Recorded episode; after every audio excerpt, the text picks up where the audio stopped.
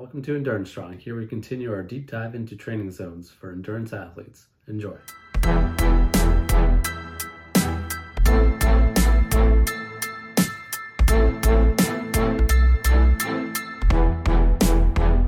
Hopefully, with a deep dive into each training zone, you have realized the benefit of each training zone and that each has its own role in your training. Hopefully, you have also realized how much using training zones can benefit your training.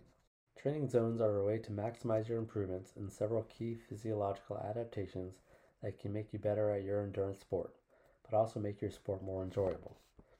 While simply running, cycling, and or swimming how you feel each day without direction is perfectly fine if that makes you happy, if you want to get the most improvement for your time spent training, then adding the structure that training zones help provide is necessary.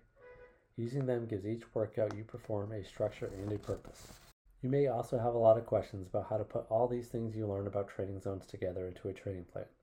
The good news is you don't have to, because Endurance Strong has done that for you. See our training plans at endurancestrong.com under the training tab. But if you're going to apply the principles of training zones into your training, here are a few tips to help you put this all together. Don't put two hard days in a row. In order to work hard, you have to be somewhat recovered, which can't happen if yesterday was also hard. Aim for two hard interval days and a medium day per week. Don't make it complicated. Focus on targeting a particular training zone for particular day's workout, and don't try to add too many bells and whistles. While a lot of training zones are universal and beneficial to everyone, focus on the ones that will be most beneficial to you either because you struggle with them or they're important to races and events that you participate in. The closer it is to your goal race or event, the more the workouts and training zones targeted should match the needs of that race or event. While farther out from your goal race or event, you can focus more on workouts and training zones that are weaknesses for you.